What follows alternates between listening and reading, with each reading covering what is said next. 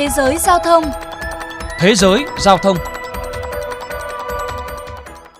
Quý vị và các bạn đang đến với chuyên mục Thế giới giao thông phát sóng trên kênh VOV Giao thông Đài Tiếng Nói Việt Nam. Thưa các bạn, tin tức được quan tâm nhất trong ngành vận tải tuần qua chính là sự cố siêu tàu chở hàng mắc kẹt tại kênh đào Suez trong gần một tuần, khiến hàng trăm tàu thuyền không thể qua lại và ảnh hưởng lớn tới chuỗi cung ứng toàn cầu. Ảnh hưởng từ sự cố này có thể kéo dài ít nhất trong vài tuần nữa, khiến chi phí vận tải biển vốn đã bị tăng cao do tình trạng thiếu container từ cuối năm ngoái, nay sẽ còn tăng cao hơn nữa. Và đây cũng là nội dung chính của chuyên mục ngày hôm nay. Mời các bạn thính giả cùng lắng nghe.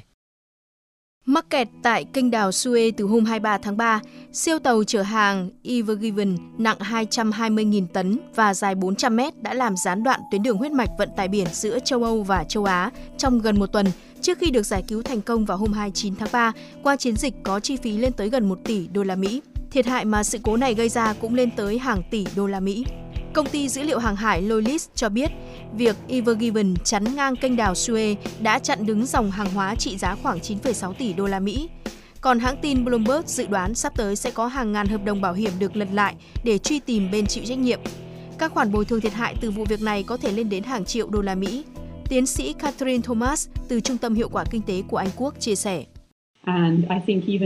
Với một lượng lớn tàu thuyền cùng hàng hóa tồn động từ cả hai phía của kênh đào, cho dù hoạt động hết công suất thì cũng phải mất vài tuần. Và trong khi đó, những tàu chở hàng xuất phát sau đều sẽ phải chuyển hướng thay vì hướng tới kênh đào Suez. Theo kênh CNBC, vụ việc khiến cho chuỗi cung ứng vốn đang đau đầu với tình trạng thiếu thốn container giữa đại dịch Covid-19 nay lại càng khó khăn. Việc thiếu hụt container cho ngành vận tải biển bắt đầu kể từ quý tư năm ngoái. Đây được cho là kết quả của việc phân phối không đồng đều để đáp ứng nhu cầu của cả châu Á, châu Âu và Mỹ, dẫn tới chi phí vận chuyển bằng container tăng lên một cách đột biến.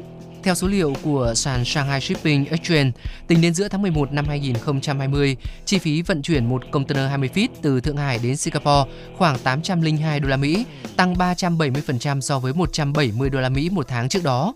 Ông Lee Kwang Min, giám đốc công ty thiết kế hậu cần Đa năng Thượng Hải cho biết.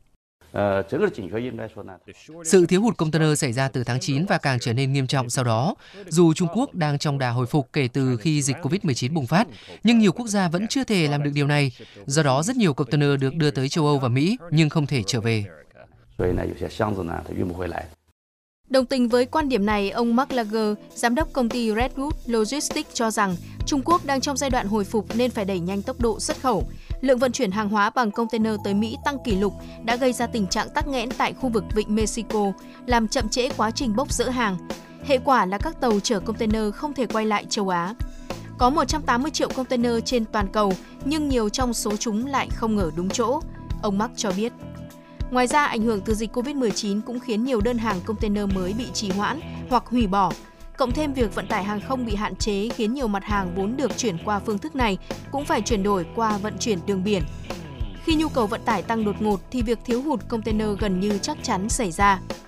Theo hãng tin Reuters, trong cố gắng khắc phục cơn khát container rỗng, chi nhánh Sainiao của gã khổng lồ công nghệ Trung Quốc Alibaba đã tung ra dịch vụ đặt container Dịch vụ này dự kiến sẽ trải dài trên 200 cảng ở 50 quốc gia và phí vận chuyển từ cảng đến cảng sẽ rẻ hơn từ 30% đến 40%. Tuy nhiên, các chuyên gia không quá lạc quan với điều này vì cho rằng nguồn cung cấp nguyên liệu làm container cũng đang bị ảnh hưởng bởi đại dịch. Một số người cho rằng điều tốt nhất nên làm hiện tại là chờ đợi bởi mùa xuất khẩu chậm của Trung Quốc đang dần tới. Hy vọng khi đó, chuỗi cung ứng có thể quay trở lại bình thường.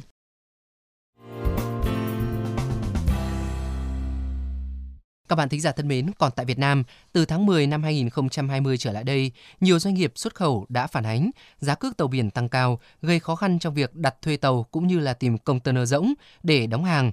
Các hiệp hội ngành hàng và doanh nghiệp cho hay, tình trạng này kéo dài đã gây ảnh hưởng nghiêm trọng đến hầu hết các ngành hàng xuất khẩu, nhất là đối với hàng nông sản, thủy sản, nhóm hàng có giá trị gia tăng thấp. Bộ Giao thông Vận tải đã yêu cầu Cục Hàng hải Việt Nam có biện pháp kiểm tra xử lý, cần giả soát các văn bản quy phạm pháp luật về giá cước vận tải và các loại phụ thu ngoài giá cước, đề xuất bổ sung sửa đổi quy trình nếu có.